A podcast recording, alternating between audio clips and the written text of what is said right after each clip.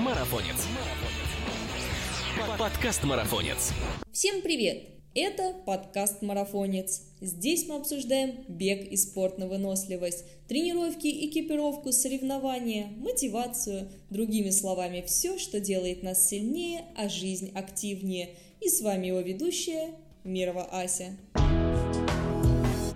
Спонсор сегодняшнего подкаста – Магний Диаспорал 300. Судороги ног мешают улучшить спортивный результат? Магний Диаспорал 300 при спазме икроножных мышц. В любое время, в любом месте один стик-пакет раз в день. Магний Диаспорал 300 для твоих побед. Подробнее о препарате вы можете узнать на официальном сайте diasporal.ru. Перед применением необходима консультация специалиста.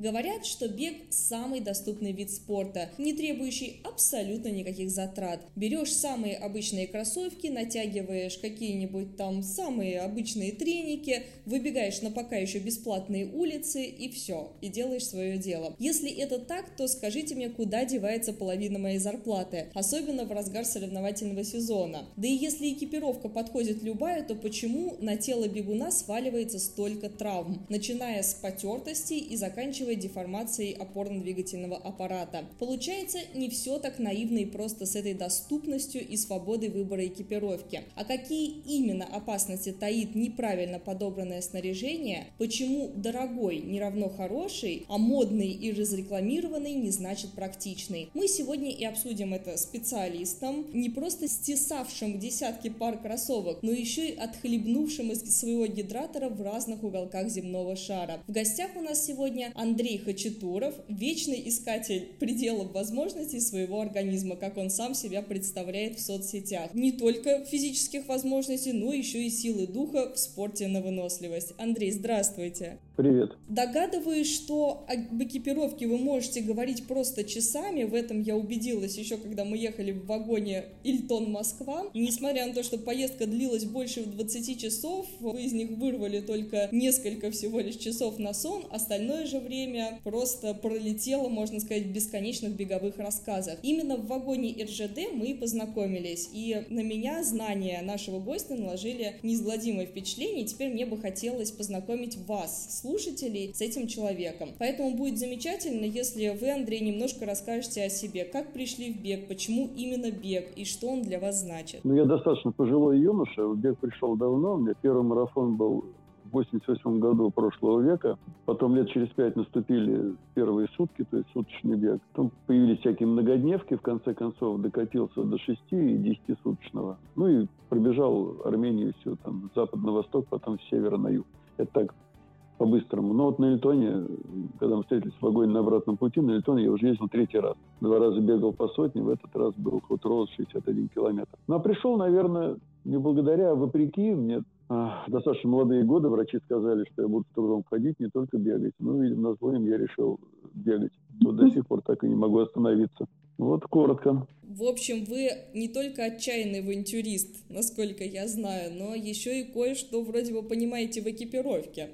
К слову, на YouTube-канале нашего гостя есть замечательный блог, он посвящен бегу и всему такому на длинные дистанции, между прочим. Там можно много чего найти и как раз-таки очень полезную информацию про снаряжение. Информации море и начать нужно, наверное, раскладывать все по полочкам. Я предлагаю по порядку, прям с головы. Как вам заявление о том, что бег не требует никаких затрат вообще, и при подготовке, в принципе, там париться особо не надо. Это сходится с реальностью? Нет, но тут надо разделять, у кого какие цели и задачи. В принципе, бег очень демократичный вид спорта, потому что а, затрат на него могут быть минимальными по сравнению с другими видами, техническими и прочими. А если человек бегает немного и ну, как бы занимается фитнесом, то затраты действительно небольшие. Купил кроссовки, купил там э, одежду подходящую или есть какая-то подходящая, уже надел на себя и свои там пару километров пробежал. А с увеличением расстояния, с увеличением вот этих спортивных амбиций, там, с желанием куда-то поехать, принять участие в соревнованиях, там, увеличить объемы ежемесячные, естественно, возникают расходы на экипировку, это как бы однозначно. Вот. Ну и она имеет тоже свой ресурс, и приходится относиться уже к ней как к расходному материалу, и некоторые вещи покупать чаще, чем хотелось бы. Другие служат очень долго. В этом процессе мы выясним, какие. Вот прощаться и относиться как к расходному материалу, мне кажется, даже самое болючее для бегуна, потому что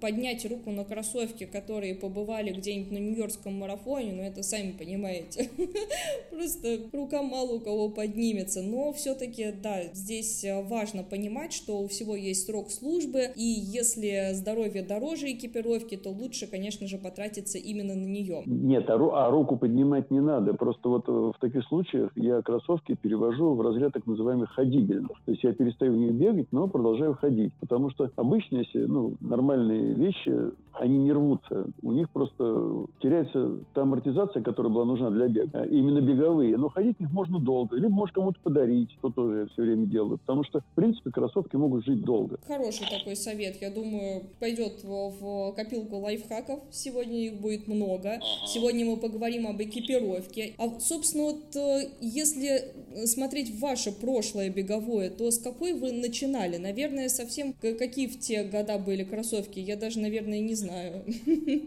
В те года, можно сказать, не было ничего. Э, мне так и повезло, и не повезло. Повезло в том плане, что я ощущаю, не, не ощущаю, способен осознать всю прелесть того, что происходит сейчас mm-hmm. на рынке экипировки. Сейчас э, люди могут выбирать себе ну, вот то, что сохранит им здоровье и принесет удовольствие. А в то время, когда я начинал бегать, когда вот там первые марафоны мои были, ну, даже страшно, вот это какие-то как доисторические времена. Но в то время не было компьютеров там домашних, да, не было интернета, там много чего не было, не было мобильных телефонов естественно, не было нормальных кроссовок. А если они и были где-то на Западе, то в тот еще Советский Союз их, в принципе, не завозили. Они доставлялись каким-то таким, скажем так, воровским путем, да, если там спортсмены выезжали, привозили продавали их. То есть не было рынка как такового спортивной обуви, а то, что было на рынке советском спортивной обуви там, и, и одежды, ну, это натяга можно назвать чем-то спортивным. Просто в одних кроссовках и занимались и волейболом, и баскетболом, и футболом, и бегом. Универсальная была экипировка. Да, да, не было там зимнее, летнее, с поддержкой, без поддержки, тем более слово «гортекс» какое-то там,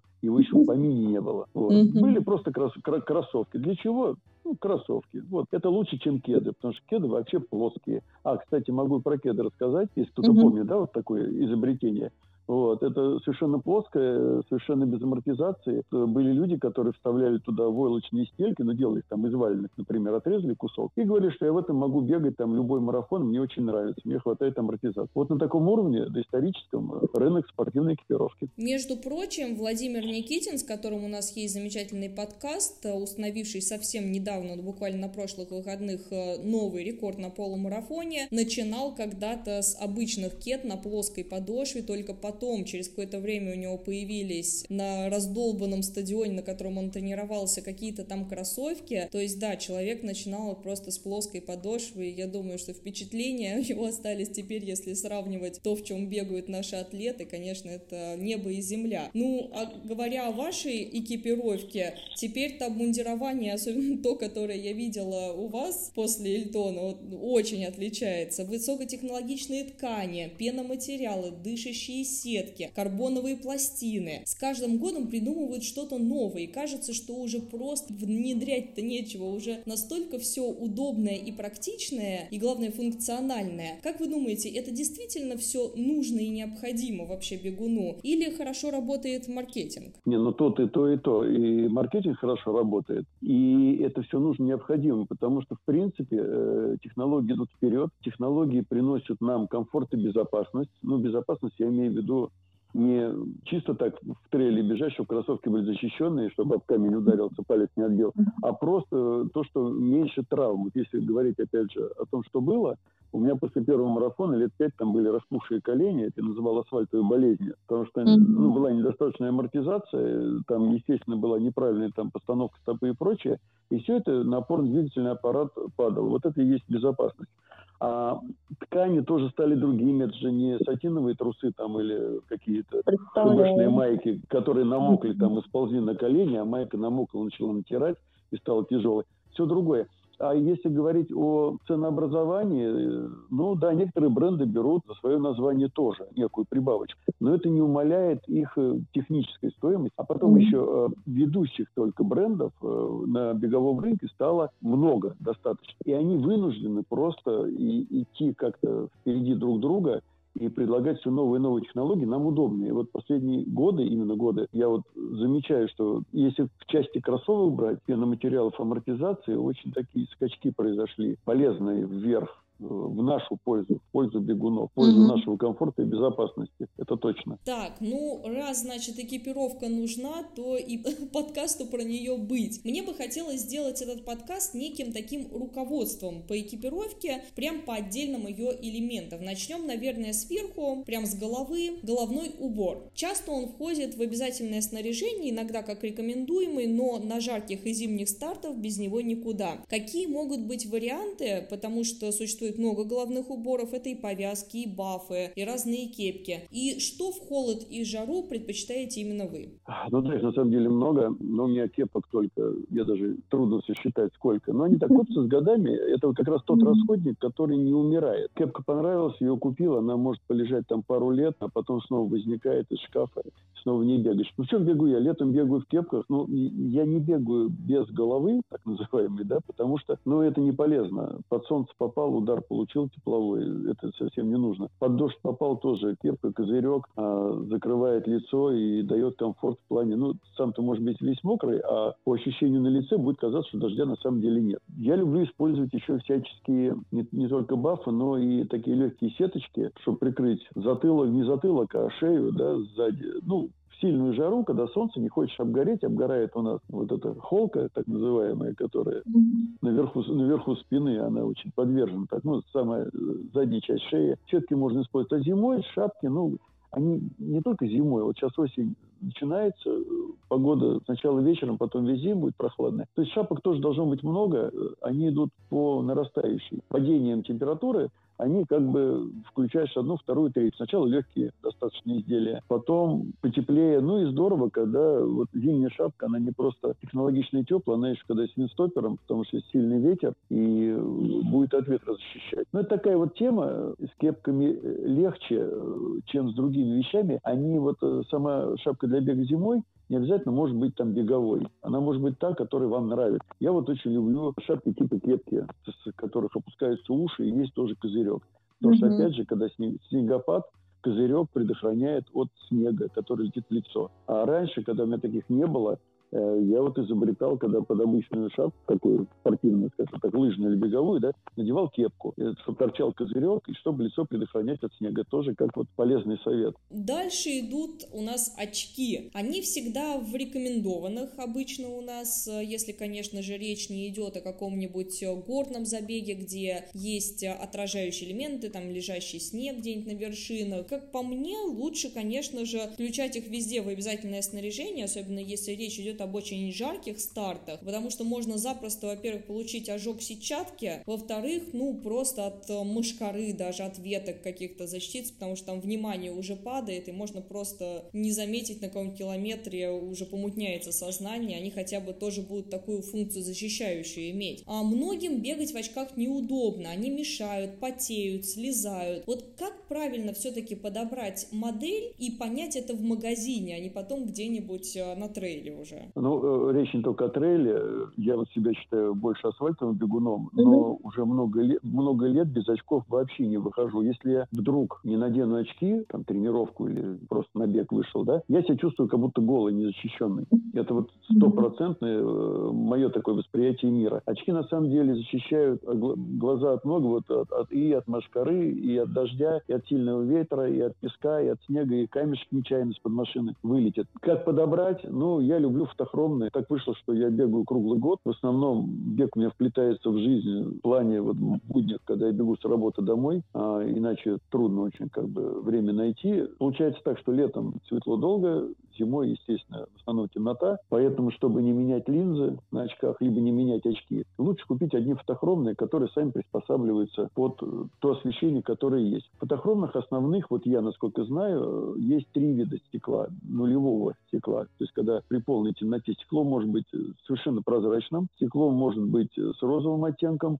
и стекло может быть серым оттенком. Везде есть плюсы и минусы. Я не очень люблю совершенно прозрачные, потому что когда утром на работу еду в транспорте, получается, у меня очки будут просто белые, а я хочу, чтобы глаза были чуть скрыты. А хотя это очень удобно ночью, когда бежишь с фонарем, и тебе ну, совершенно в глазах никак, ничего постороннего нет, ты также прекрасно видишь все, как и без очков. И в то же время они защищают от тех вот механических воздействий, о которых мы говорили. Значит, э, берем серые. Серые очень здорово, но вот серые больше всего поглощают как раз э, цвет фонаря. То есть они больше затемнения дают, хотя, ну так незаметно, но это есть. И вот я последние два уже с лишним года бегаю, у меня такой вот розоватые они, э, можно сказать. Вот это, наверное, самый приятный цвет, когда они при нулевом своем этом качестве, когда а, полная темнота, и когда они затемняются. Да, в общем, я за фотохром, раз. Второе, как выбирать? Естественно, все выбирают посредством. Очки есть дорогие, дешевые, там, там и очень дорогие, да. И я много раз слышу, ну, зачем мне покупать какой-то дорогой вариант, я возьму такие же до 10 раз дешевле, э, и все будет так же. Ну, с виду, да, все так же. Я вот бегал в разных очках и тоже покупал разные. И тоже было примерно такого же мнения, что сначала нужно попробовать бюджетное, а потом докажите мне, что то, что дороже, лучше. Но сейчас mm-hmm. я убедился, что на самом деле, э, если касается очков, все эти деньги, которые берут это за бренд, у меня есть личная практика, когда я те же самые фотохромные покупал там, грубо говоря, за 2000, да, а потом за 15. Это были совершенно разные бренды. Хотя и тот, и тот были французские. А разница в чем? А разница прежде всего в линзах. А, потому что линзы, чем а, вот есть буквально там несколько брендов, да, которые делают линзы, а, они максимально не искажают то, что ты видишь. Даже не бюджетные, а, скажем так, средний сегмент бренда есть, у них все равно идет искажение от линз, и у некоторых от этого даже голова начинает болеть. И самое mm-hmm. страшное, что, что вот это сразу в магазине можно и не понять. Но да. есть простейший тест. Вот если берем по линзам, простейший тест в магазине. Просто очки так на уровне лба, на глаза, поднять, опустить, поднять, опустить. И вот будет видно. Происходит э, искажение, это будет видно по глазам. Вот это вот mm-hmm. сразу, сразу будет видно. Раз. Второе как подбирать. Они должны по лицу быть. Ни в коем случае не должны дужки давить на виски. Почему они должны комфортно сидеть, очки, обязательно.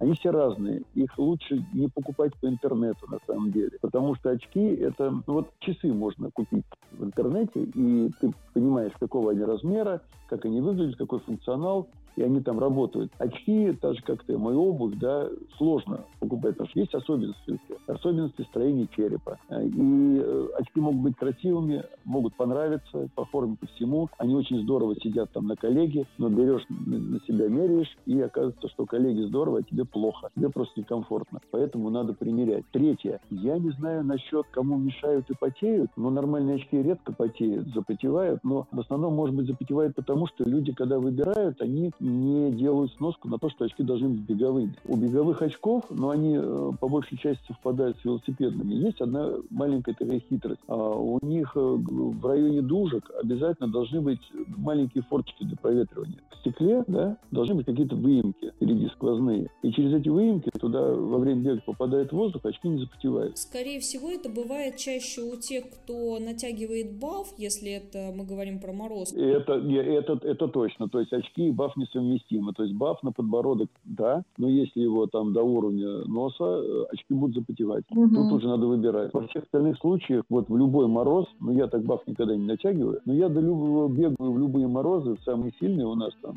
в нашей средней полосе. И очки мне ни разу не отморозили нос, от них вреда не было. Иногда примерзает к шапке, приходится потом так не отдирать, но пальцем хотя бы подержать, чтобы.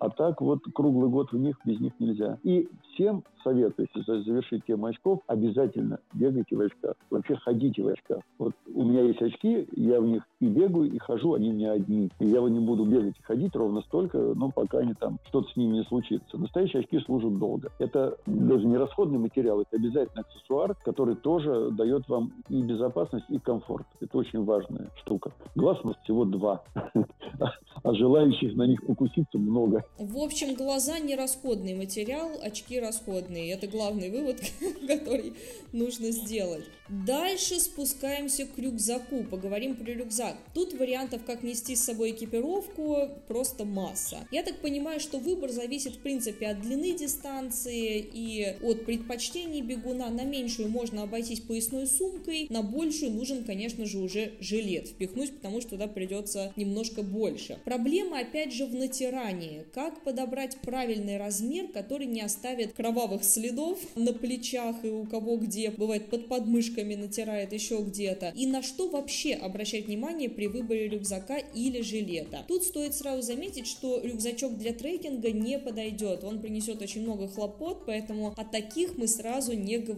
Мы рассматриваем беговые рюкзаки, да, нормальные. Я всегда, когда помогаю человеку выбрать рюкзак а, или там жилет беговой, давайте рюкзаками будем просто называть все, не зависит, рюкзак или жилет. Всегда спрашиваю человека, для чего вы его приобретаете. Потому что вот если брать лично меня, у меня их вот несколько рюкзаков, так получилось, накопилось. Некоторые уже отжили свой век и ушли на покой, а другие, вот, то есть у меня вот для жизни есть раз, два, три, четыре сейчас разных. Объясняю почему. У меня э, рюкзак выполняет роль не только соревновательного аксессуара, куда-то взять на трейл или там на другой там, длительный бег, вот, типа Эльтона. А, кстати, трейл тоже. Ну, мы трейлом привыкли что-то горное называть такое. Для меня рюкзак – это часть повседневной беговой экипировки, потому что, как я говорил, я бегаю с работы домой, и а раз я бегу с работы домой, у меня всегда приличные километры, всегда у меня есть то, что нужно с собой нести. Ну, хотя бы даже даже если взять вот телефон, как, какая-то там будет вещь, там футболка сменная, еще что-то. Ну, в общем, рюкзак это удобно. Вот тот же фонарь. Я еду на работу, мне не нужен. Побегу назад, а, когда будет э, темно вечером зимой. Я его вынул, он у меня уже на голове. Рюкзак. И, и поэтому я их подбираю не под соревнования, а под жизнь. Хотя они же мне служат на соревнованиях. Что важно и как, чтобы он там не натер? Первое, когда выбираем рюкзак, опять же, у меня есть друг, имея ну, достаточно приличную зарплату, а почему-то вот так считает, что лучше купить рюкзак дешевле, и он все время выписывает откуда-то там с интернета, с каких-то сайтов, да, и говорит, ну зачем мне брать вот в магазине такой же, в который там пять раз дороже, я вот куплю такой. Так у него вот этих пять раз дешевле, там шесть раз дешевле, копилось уже, наверное, полкомнаты. Они когда к нему приходят по почте, он меряет, потом бежит, то то не то, то это не то. Это, опять же, я возвращаюсь к тому, что рюкзак – это тот аксессуар, который нужно мерить на себе. Раз. А когда меряешь на себе, что нужно, ну, на что нужно обращать внимание? Ну, во-первых, рюкзак и беговой жилет, большинство из них имеет впереди стяжку эластичную, да, вот эти вот ремешки, шнурочки, там по-разному устроено. Лямки, да, но лямку не трудно назвать, ну, да. потому что на них, на них еще висят еще и бутылки, и карманы, и поэтому я подыскивал слово. Так вот, на беговых жилетах вот эти вот лямки ни в коем случае друг с другом э, соприкасаться не должны. Они должны быть на расстоянии, ну, примерно там, ну, сантиметров 7-10. Ровно должно быть пространство здесь, которое можно там сделать послабже или посильнее, потому что если вы взяли его вплотную, когда бежите, еще дистанция, когда приличная, происходит такое чудо интересное, когда рюкзак вдруг начинает болтаться. Потому что мы его на старте надеваем, он как бы сидит э, так далеко, по груди расположились друг от друга эти лямки. А потом э, все время вот от того, что мы отпиваем воду из фляг, от того, что мы там бежим, подтягиваем эти ремешки, либо там шнурочки, и вот он постепенно друг другу стягивается. Во-первых, мерить надо всегда рюкзак, э, наливать впереди вот эти фляжки, попросить в магазине, либо принести с собой, вставить две фляги и мерить его с ними, с полными с водой. Это обязательно. Потому угу. что вы тогда чет, четко видите размер свой и четко понимаете, как он будет сидеть не в музейном варианте, да, на манекене, а именно на вас и в рабочем варианте. Вообще можно взять с собой там кучу вещей. А для чего? Потому что надо всегда примерить. Вот у вас есть телефон, вы куда-то с ним побежите. Но некоторые бегают всегда без телефона. Я вот без телефона не бегаю, в принципе ни на соревновании, ни дома, потому что связь нужна всегда. Посмотрите, есть ли впереди или сбоку удобный карман, чтобы телефон положить. Потому что рюкзак может быть красивый и удобный во всем, но телефон вдруг придется класть в заднее отделение, откуда доставать его будет неудобно. Правильно? Ну, если не, не, это если не будет карман быстрого доступа, как я называю, то вам придется снимать рюкзак, открывать отделение, как это в анекдоте, да, открыла сумочку, там это достала, там еще одну сумочку достала, а там уже и звонок закончился или вам надоело. А вообще на улице пурга, и вам не очень хочется это делать. Это первое. Второе. Про расстояние между лямками я сказал. Очень важно, э, когда идет примерка рюкзака, чтобы он по уровню, чтобы он под тоже был ниже этой подмышки сантиметров на 5. А, потому что если он будет упираться, то натрет точно. Ну и бежать, в принципе, будет невозможно. Опять же, когда вы вооружены вот этими флягами а, с водой, Вы надели, он рюкзак сам опустится, вы увидите, как он будет сидеть в полной беговой экипировке своей. Дальше что? Очень важно, должны быть мягкие кромки, вот комфортные, плюшевые, какое угодно слово подберите. Вот те кромки, которые идут по периметру, вот впереди особенно, да, а бывают шикарные совершенно рюкзаки, здорово сшиты, все удобно, но а, кромки жесткие, они э, как бы не парят, когда вы примеряете, они не парят, когда вы бежите какие-то небольшие километры, но на приличных километрах каких-то могут сыграть злую шутку и вот как раз натереть до крови. Это такие первичные признаки. Ну и на ткань надо смотреть, чтобы она не жесткая была, чтобы была воздухопроницаемая. Желательно, чтобы ткань была эластичная, а чтобы рюкзак был продолжением вашего тела, чтобы он двигался вместе с туловищем, а не не был жестким корсетом. Это важно. Наверное, так. Отлично. Я здесь для себя тоже парочку моментов выяснила, теперь буду знать. Во-первых, я тут собираю на 180 километров экипировку, сейчас поеду на Алтай. Записала себе, что кепочку надо положить, а то от дождей я что-то совсем и не подумала. Осень на дворе. А вот, кстати, вы сказали про бутылочки. Все-таки гидратор или бутылочки? А некоторым очень неудобно, потому что возникают всякие булькающие-шлепающие следующие проблемы. Бутылочки шлепают о грудь, когда сдуваются, а гидратор булькает вовсю. Как справляться и что все-таки удобнее? Ну, я больше выступаю за бутылки, объясню почему. И то, и то удобно. И то, и то изумительное изобретение человечества. Но при вот этом изумлении нужно еще уметь ими пользоваться. Ни бутылочки не шлепают, ни гидратор не булькает, если к ним подойти с правильной стороны. Во-первых, когда вы залили в гидратор воду, его надо перевернуть вверх ногами и отсосать воздух, создать там вакуум.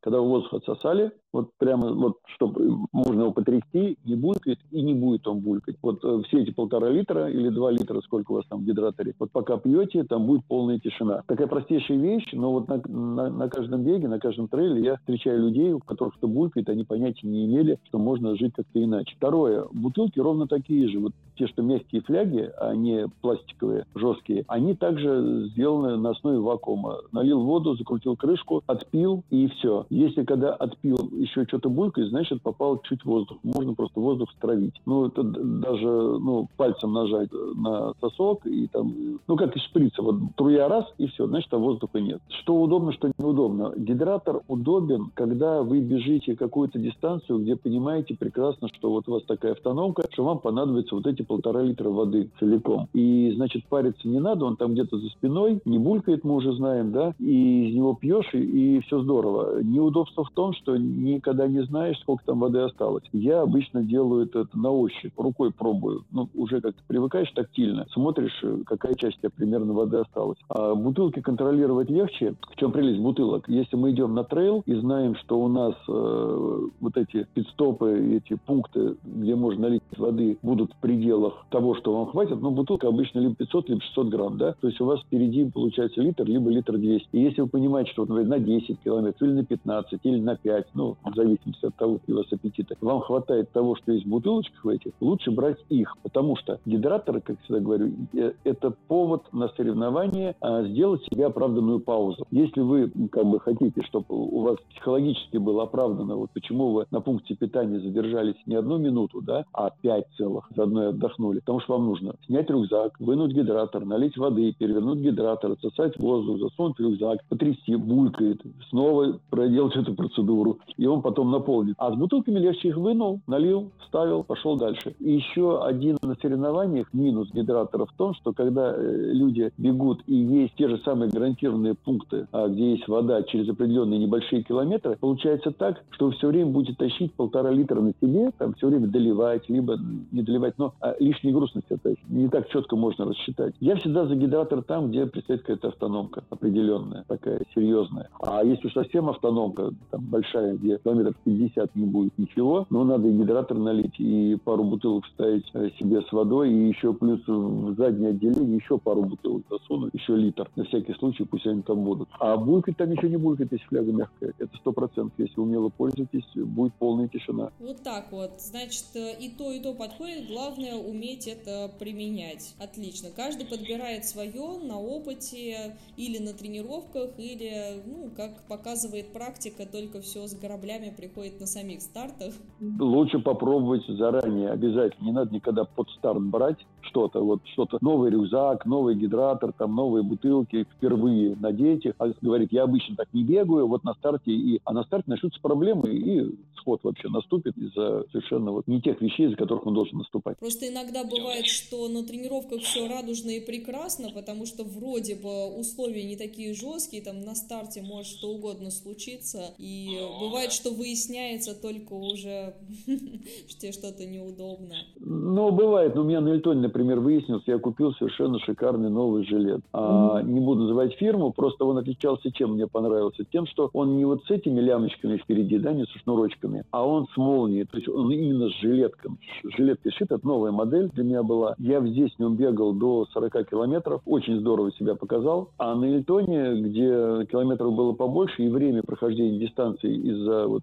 жары сильной а, затянулось, и я где-то часов через пять понял, что этот жилет мне дышать не дает, мне приходилось его расстегивать, а когда расстегиваешь, переходишь на шаг. А, ну, вот, то есть я давал как бы себе подышать, потом снова застегивал, бежал дальше. Это у меня отняло определенное время. Если бы был классический жилет, в которых я все время бегаю на этих лямочках, да, на веревочках, на эластичных, я просто ослабил их, побежал дальше. Вот это выяснилось именно вот во время трейла. Это совершенно правильное замечание. Теперь я знаю, что я вот до пяти часов могу бегать в нем. Больше пяти часов я побегу в чем-то другом. Достойный пример. Хотелось бы еще поговорить о куртке. Мы о ней уже много очень размусоливали, и в предыдущем, кстати, подкасте а, с организаторами из команды Альп Индустрии рассказывали, почему все-таки организаторы часто требуют именно мембранную куртку и именно с проклеенными швами. Не какой-то там анорак или ветров. Этот момент э, вызывает много, к сожалению, споров и возмущений среди бегунов. Во-первых, потому что не совсем может быть понятен момент момент, зачем именно такая куртка, если и обычная защищает от влаги и всего остального от ветра, а во-вторых, потому что она упирается в копеечку, и такие куртки, даже самые дешевые, все равно, конечно же, выходят в нормальную такую сумму. Но повторение, как известно, не помешает, так что давайте разъясним еще вот э, для большего такого закрепления. Все-таки почему не подойдет обычная ветровка и почему именно с проклеенными швами нужна мембранка? Это же разные вещи совершенно. Это вещи совершенно разные. Э, я сам столкнулся с этим тоже, когда на свой первый скайранинг при Брусе попал. Там тоже организаторы требовали только ветровку, мембранку с проклеенными швами, но и штаны мембранные с проклеенными швами. Ну, во-первых, а, ну, это в основном связано с горными трейлами.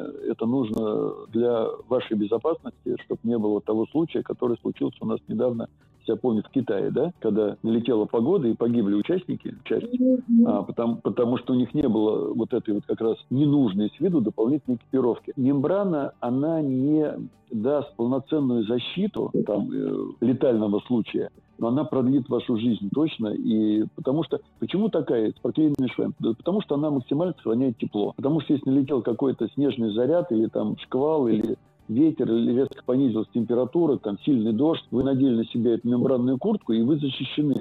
У вас э, тепло тела сохраняется, и вы способны дальше жить, хотя бы двигаться. Если вы не способны двигаться, тогда вы просто садитесь и ждете помощи, и опять же она как-то ваше тепло сохраняет. Поэтому многие организаторы еще советуют как раз вот такую куртку боевую, да, которую требует на старт, а брать большего размера, чтобы накрыться ей вынуть из рюкзака и прямо на рюкзак надеть сверху на себя. Но он не так уж торчит, это же не туристический рюкзак беговой, жилет, а вот просто большого размера. Да, оно влетает в копейку. Но я могу сказать про себя, как э, я тогда вышел из положения, я просто по друзьям кинул клич, э, один мне дал штаны, другой мне дал куртку. Я сбегал им вернул. Потому что сам я в своей жизни мембранными куртками не пользуюсь, а по той простой причине, что я очень быстро ее убью. Я бегаю каждый день, и если и, ну, и я стираю свои вещи тоже каждый день. Такая у меня есть привычка, в том числе и ветровки. А мембрана, она же не вечная, если ее все время стирать ежедневно, да, то с нее этот слой э, защитный смоется. Поэтому ветровок у меня много, они разные, разной степени там продуваемости, но я очень люблю софтшельные куртки. Вот это, это мои любимые. На осень, на зиму. Софтшел чем хорош? Тем, что он достаточно теплый. Ну, он бывает разной степени плотности, толщины. Он очень эластичный. И ему вообще по барабану, сколько раз его в день стирают. Он живучий. эту куртку выкидываешь тогда, когда она тебе просто надоела, а до тех пор она живет. Это я вот так. А э, мембрана, да, ну, лучше, что... Понятно, что она стоит денег, но, говорю, вот можно как-то выходить с положения с помощью друзей, но игнорировать эту вещь нельзя. И правильные те организаторы, а все правильные организаторы требуют, вот это, это обязательное требование, потому что они просто беспокоятся за вашу жизнь. Это, это правильно. Так, ну, допустим, с курткой мы разобрались. Есть еще кое-какой момент с руками. Если говорить о них, то здесь актуальны рукава и перчатки. Я вот в перчатках всегда бегаю, ну, если не бегаю, то ношу их по-любому с собой в горы, потому что руки у меня стынут прям первыми. Я ненавижу вот это ощущение онемевших конечностей, поэтому на всякий случай всегда с собой таскаю, потому что дождь в горах, он всегда, как правило, ледяной, да и вообще утром всегда зябко на старте стоять, лучше не охлаждаться. Лонгсливу предпочитаю сочетание либо майки, либо футболки плюс рукава, как-то вот так вот, потому что на жарких забегах это спасает, когда утром еще тебя знобит, а потом можно избавиться от них э, где-нибудь там под пеклом час дня. Здесь, наверное, каждый решает сам для себя, и нужно это тоже проверять все индивидуально, хотя, может быть, есть все-таки какие-то нюансы и преимущества у рукавов и футболки, и цельного лонслива. Есть. Ну, во-первых, про жаркие забеги э, говорил, и еще раз повторю, всегда нужно выходить на то место, где мы были, вот Эльтон, да, где там бывает mm-hmm. не только выше 40, но и выше 50, лучше, если ты выходишь э, полностью закрытый, то есть футболки с рукавами, потому что это спасает от э, солнечных ожогов. И, в принципе, не только футболка, когда бежишь, намокла, рукава тоже намокли, и любой даже самый го- горячий ветер, он э, как бы тебя охлаждает. Получается такая терморегуляция. А по поводу рукавов тоже последние вот года два, как я начал этим пользоваться, тут э, двоякая польза. Рукава несут себе еще компрессионную составляющую, и эта компрессия – это не просто там дань моде или дань бренду, как вот мы начинали сегодня разговор, да, то, что она реально по- помогает рукам в беговой работе, она руки поддерживает вот в том положении, мы же обязаны полусогнутыми держать, и очень здорово компрессия помогает, э, как бы вот в них приятно. И действительно всегда можно снять. Я вот тот же сейчас Витон половину пробежал с рукавами, потом думаю, с ним попробую, снял и побежал дальше без них. Понял, что к солнцу уже привык, все нормально. Вот. Но в то же время всегда остается вариант их надеть снова, если вдруг, даже, вот, даже если просто руки устали. Потом эти непростые фразы про микроциркуляцию, там, какой-то микромассаж, еще что-то, это все правда так и есть. Это на самом деле полезно и не вредит точно на бегу. Кому-то, может, не поможет, но беге у нас ведь главное, чтобы все не вредило. Плюс еще в том, если вот вернуться опять технологиям, которые шагают семимильными шагами, особенно в последние годы, еще совсем недавно я был ярым противником любого вида компрессии, кроме как восстановительных процедурах. То есть прибежал, надел на себя что-то компрессионное для отдыха. В этом правда есть, но тогда другие были, другое плетение, другие нити. Там была компрессия, которая, ну вот я, например, больше 25 километров не мог бегать в чем-то компрессионном. А сейчас я могу в этом приехать на работу, например, там ходить весь день, да, вечером убежать домой. А уровень вот стал такой настоящих брендов, да, вот опять же мы не называем их, но тех, которые специализируются вот на такого рода изделиях. Если говорить вот о рукавах, о гетрах, там еще о чем-то. А футболка я уже сказал, да, да, действительно, я полностью согласен, что иметь вариант и короткий рукав, и длинный одновременно, это здорово. Э, выбежать в рукавах, потом их снять, либо надеть, когда замерз. И на, на жаркие старты советую, если у вас не рукава не любите вот эти компрессионные, значит футболку с длинным рукавом точно не повредит. Ну, в общем, компрессии, получается, вы относитесь хорошо, да, и, потому что некоторые э, очень как-то недолюбливают, преподносят э, как более такую реабилитационную форму одежды, то есть э, на забеге лучше не пользоваться, а потом уже во время восстановления лучше надевать компрессию. Вот у меня многодневка, например, когда я в Армению бежал, Иран, с севера на юг, я каждый вечер надевал компрессионные гольфы и в них засыпал. Потом ночью просыпался, когда они меня там раздражали, я их снимал. Но это были еще прошлый вариант, вот, не те, которые сейчас. Сегодняшние не раздражали раздражали бы. Я раньше был очень жестким скептиком по поводу компрессии и рассматривал только как восстановительно. Сейчас отношусь позитивно, потому что пошли другого рода изделия. Вот даже те же гольфы, которые упомянул, да, я всегда говорил, зачем мне покупать гольфы, если есть гетры, потому что на гольфах пятки порвутся и тоже будут гетры, зачем мне переплачивать? Это совершенно были резонные замечания, пока э, на меня не вышла фирма, специализирующаяся на этом, сказала, Андрей, вот ты такой скептик, на тебе попробуй. Так вот я гольфы, которые мне дали попробовать, да, я вот всю зиму в том режиме режим, как говорил, я на работу приезжаю, весь день хожу, а вечером убегаю, потом стираю, утром повторяется то же самое, я прожил зиму, у меня на пятке там даже намека на дырку не появился. И я поверил, что да, вот изделия стали э, правильных брендов, да, которые не просто говорят, что мы, у нас есть имя, они это имя оправдывают, они работают над собой, над технологиями, над своими изделиями, и за них не стыдно, их не стыдно похвалить. Потому что я вот парень честный, я зря никогда не хвалю, но можно этому верить. Поэтому сейчас, я опять же, все индивидуально, каждый использует как хочет и может, но наступил тот период, когда компрессию можно использовать и для восстановления, и на соревнованиях, и на тренировках, и в обычной жизни, то есть всегда. Отлично, вот наконец-таки мы докатились до нижней части нижних конечностей, до стоп, и хочется здесь э, перед тем, как начать обсуждать самый наболевший вопрос о кроссовках, есть еще кое-какая прослойка тут между ногами и кроссовками, которая играет не меньшую, кстати, роль, потому что неправильно подобранные носки могут довести довести до ДНФ, да, схода с дистанции и до очень потом неприятных вещей. Хочется вот а, спросить про носки. Какие моменты нужно соблюдать при их выборе, чтобы потом не сожалеть? Важные моменты какие? Я, э, опять же, очень скептически всегда относился к совсем низким носкам, которые даже из кроссовок не видно, да, а, по той простой причине, что резинка ослабнет, э, и они там в самый неудачный момент начнут сползать, а это как раз тот момент, когда бежишь там, например, марафон, и собой ничего запасного не тащишь, ну, босиком потом бежать, ноги стесывать. Что нужно учитывать? Нужно учитывать прежде всего то, что носки должны сидеть как влитые, то есть они должны быть по размеру, ни в коем образом не стремиться быть больше размера, потому что они намокнут в процессе бега. Если они чуть-чуть больше, они сами по себе расширятся, появится складка, складка при, приводит либо к мозоли, либо там, к синим ногтям, смотря где она попадет. Вот вполне естественно, даже об этом и не говорил, что носки должны быть синтетикой, а не хлопковыми. Некоторым нравится хлопок, но для бега они не подходят вообще, потому что хлопок намокает, влагу не отдает, и кроме того, что становится тяжелым, это полбеды он как раз вот еще и растягивается, образует эти складки. И точно будут травмы. Потом по высоте, ну, ну желательно, конечно, ну, летом можно, чтобы голеностоп был открыт, дышал. Наступает холода, голеностоп всегда нужно закрывать. Это 200%.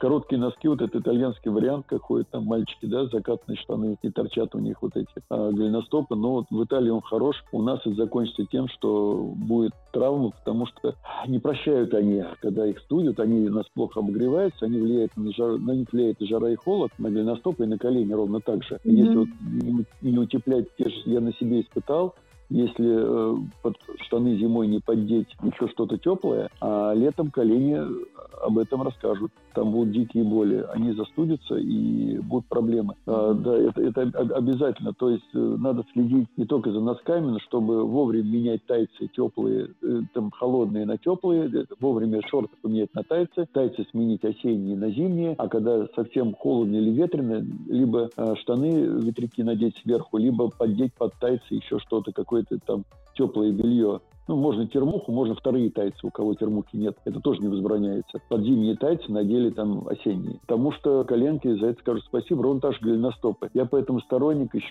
зимой, ну, что-то типа гетер, там простые вязаные можно. Можно взять старые шерстяные носки, отрезать от них вверх, сделать из него гетру и просто вот э, тупо там натянуть на голеностоп того, чтобы он не замерзал. Потому что он не сигнализирует о том, что замерз, но он потом просигнализирует травмой. Это точно. Вот потом будет все понятно. Но вся беда в том, что мы в момент, когда он замерзает, мы этого не ощущаем. Поэтому не выпендривайтесь с короткими носками зимой и в холодное время. Носки подбираем по размеру. Я вот, честно говоря, сам не пробовал, все хочу, но есть изумительная штука под названием мембранные носки, а в которых даже если кроссовки без мембраны, залезаешь в воду и очень комфортно. Я до этого пока не доходил, потому что ну, мне как-то хватало кроссовок с мембраной на мокрое время. И вообще я отношусь э, более к этому прохладно, просто я а, всегда считаю, что если ну, не тепличный я такой вот из тех времен вышел. И я считаю, когда человек бежит, даже если в простых кроссовках ногу, ногу окунул там в воду, да, через пять минут она снова будет теплая нога, если ты двигаешься. Наверное, главный принцип, они должны быть по размеру, они должны быть синтетические, желательно, чтобы они были беговыми. Но вот, ну, то есть э, от, от брендов, которые делают... Ну, вот сейчас компрессионные пошли носки тоже. Тоже полезная штука, потому что а, нет у тебя ни гольф, ни гетров, но есть носочки, которые голеностоп держат в тонусе. Это тоже он за это скажет спасибо, потому что от травм спасает точно. И уж точно, если носки с каким-то а, намеком на компрессию, они не растянутся, не собьются, они всегда будут по ноге сидеть. Вот это. В общем, от носков, от носков главное требование, чтобы они всегда в любых условиях сидели по ноге. Сухие, мокрые, теплые, холодные, неважно. Просто бежишь или в лужу наступил, или снег туда попал, носок должен сохранять форму, полностью облегающую ногу. Тогда это минимизирует наши проблемы. Насчет мембранных носков, это прям спасительная такая тема, мне кажется, на зимние старты. Я перестала сама зимние старты бегать, я больше так э, готовлюсь всю зиму, наяриваю по манежам, по улице, и уже сезон сам э, на сезон нацеливаюсь. То ребята любят, очень советую, потому что там у ноги иногда нет того времени, чтобы согреться, там постоянно каким-нибудь сугробом скачешь. Вот, и здесь мембранка очень спасает спасает. Ну, то, что ощущение мокрых ног все-таки так на, на любителя. самые противные в беге ощущения, как раз которые вышибает э, желание бежать. Это самые неприятные ощущения. Вот, кстати, по ногам. Наконец-то кроссовки. Тут у нас есть отдельный, конечно же, выпуск. Был он давненько сейчас. А, собственно, это был сотый выпуск. Он юбилейный у нас, красивое число. С Константином Булычевой. Он э, рассказал нам все про какие можно кроссовки, зачем нужна такая сетка, зачем секая, зачем вставляют карбон и все прочее. Но все равно, чтобы не повторяться, мы не будем сейчас рассказывать все про кроссовки. Хотелось бы просто э, несколько экспертных советов вот лично прямо от нашего гостя. Костя, да, большой специалист, мы с ним много лет знакомы, а теперь еще и коллеги, работаем в одной фирме. делаем одно дело. А, ну, ну кроссовки... Что можно, да. Да, да, да, да, нет, ну, что, ну, на, надо понимать, особенно для тех, кто входит в бег, что о, кроссовки это, наверное, наиважнейшая часть экипировки, потому что от них зависит, будете вы бегать в принципе или нет. А, потому что кроссовки э, первыми могут спровоцировать травму. Иногда травма может быть несовместима с бегом, иногда травма может быть несовместима с бегом, потому что это отобьет желание бегать навсегда скажете, нафиг мне это надо, и не хочу я больше этим заниматься. Что? Ну, во-первых, надо понимать, где вы бегаете и какие километры. Если человек э, бегает по ближайшему парку, там 3, 5, 10 километров, а, ему нужно просто понимать, э, какого рода у него пронация, ну, я буду говорить по-русски, а есть у него завал стопы вовнутрь или нет. Если завал стопы вовнутрь есть, если у человека есть плоскостопие, ну, плоскостопие сейчас практически у всех есть в какой-то там стадии, ну, вот, нужны кроссовки с поддержкой. Поддержка бывает разная, разные технологии, но весь смысл э, у, у любого бренда, как бы там они эту поддержку не обзывали, вот, а это будет то, что будет э, либо пеноматериал двойной плотности на внутренней части подошвы, либо это будет какая-то вставка жесткая, там плотная, это и есть поддержка. Можно назвать суппорт, там как угодно. Вот, mm-hmm. я привык говорить простыми словами. Если, или вы когда пришли там в правильный магазин, где действительно специалисты, просто спросите, мне нужны кроссовки с поддержкой. Либо вы заходите на какой-то сайт, и сразу смотрите, там, с суппортом, без суппорта, с поддержкой, без поддержки. То есть вы должны четко понимать. В основном девушки у нас страдают тем, что у них завал стопы вовнутрь. Это у девушек чаще, чем у юношей это случается. А можно посмотреть на свою обувь или попросить кого-то, вот я когда иду, у меня куда заваливать, и покупать правильную обувь. Потому что кроссовки могут быть красивыми, классными, вам очень нравится, у них может быть шикарная амортизация и все остальное, что вам подходит. Но от того, что не будет вот поддержки, у вас стопа будет заваливаться, вы только травму от них получите. Это первое. А, значит, э, ну, а я к тому шел, что если у вас небольшие объемы плане, ну, такой, уже не фитнес, но еще не бег, да, ну, такой промежуточный этап, вам, в принципе, подходят практически любые кроссовки, э, в которых можно делать небольшие километры. Они все высокотехнологичные, и какие бы вы ни купили, вреда не будет, будет только польза и приятно.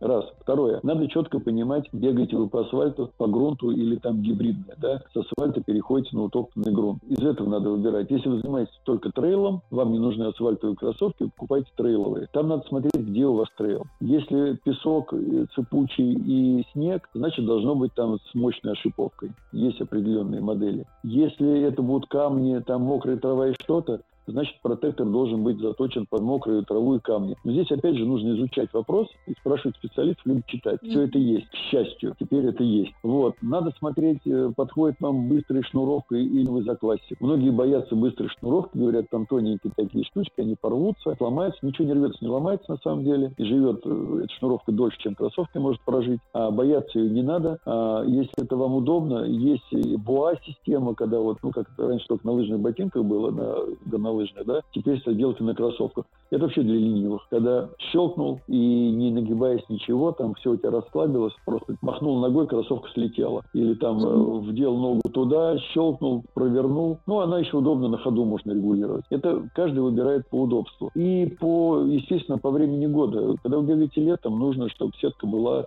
максимально легкая наступает зима, можно и без э, мембраны. Это совершенно не обязательно. Мембрана просто... Некоторые вот вообще зимой без мембраны боятся выбегать да, на улицу. Это не панацея ни от чего. Мембрана – это просто очередной уровень комфорта. Она, кроме того, что не пропускает влагу вовнутрь, а выпускает лишнее тепло изнутри, она еще как э, там, сохраняет тепло. В ней более комфортно. Как в мембранных носках, да? В них комфортнее, чем в простых носках. Также и это. Но это, опять же, не панацея. Потому что если вы пришли, вам кроссовки полностью подходят, у них, в принципе, плотная сетка, и вас устраивает, берите. Не надо говорить, что вот нет таких же с мембраной, значит, я остался без кроссовок. То есть не надо делить на черное и белое. Есть несколько оттенков серого всегда в этом. Когда вы приходите в магазин, значит, выбираете, вы понимаете, для чего. Вы должны четко осознавать цель, для чего вам нужны эти кроссовки. А потом вы смотрите, чтобы они были с поддержкой либо без. Если у человека правильная пронация, он может брать и с поддержкой, и без поддержки. Это точно. А тут есть просто один маленький секрет. Большинство кроссовок, те, что с поддержкой,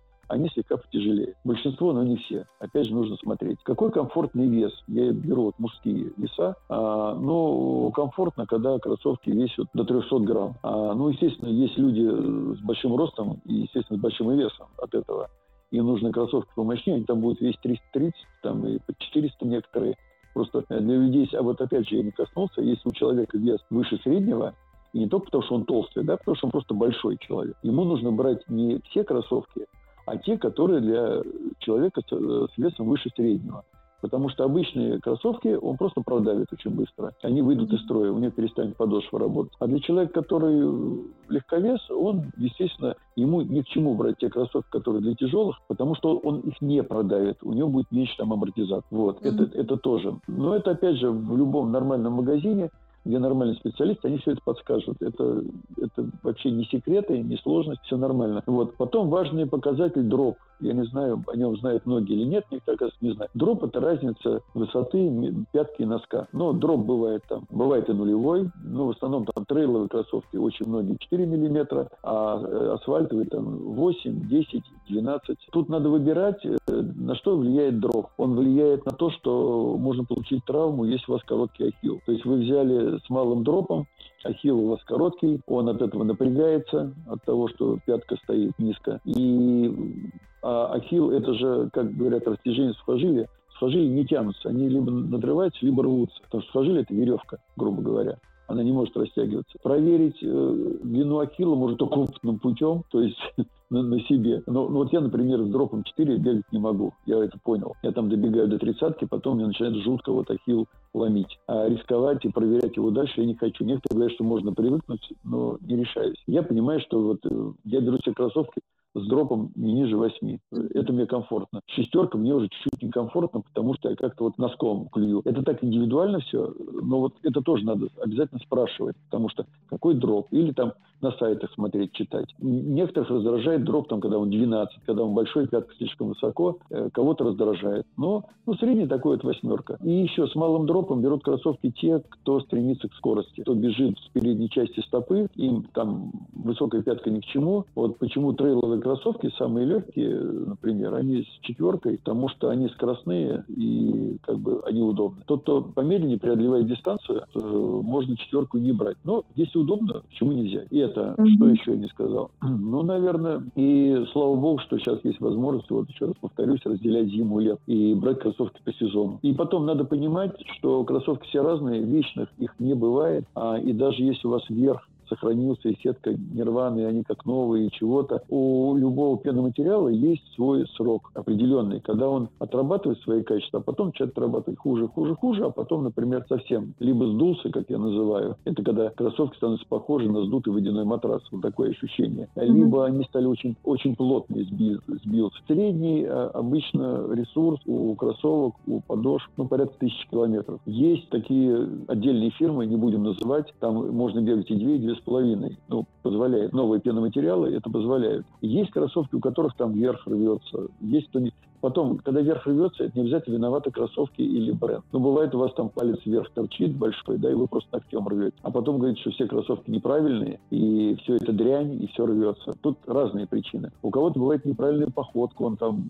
стаптывает быстрее. Но я не очень верю, когда говорят, что там кто-то пробежал 50 километров, уже порвалось. Но это как бы, я не знаю. Я такого на себе не встречал. Напороться, наверное, на какой-нибудь курумник. На, на, да, наверное, да. А если брать даже асфальт, ну, у меня раньше 600 километров, например, не начинала сетка рваться. Это в крайних mm-hmm. случаях. И потом не надо забывать, что если, например, у вас сетка надорвалась, но сетка очень часто двойная. И бывает надрывается верхний слой. Ну, просто не поленитесь чуть-чуть подшейте ниткой, и он дальше рваться не будет. И кроссовка будет дальше служить, а вы даже забудете, где вы там подшили. Mm-hmm. И, ну, ну, по-разному. К ним надо просто относиться. Я вот к ним отношусь как к живым существам.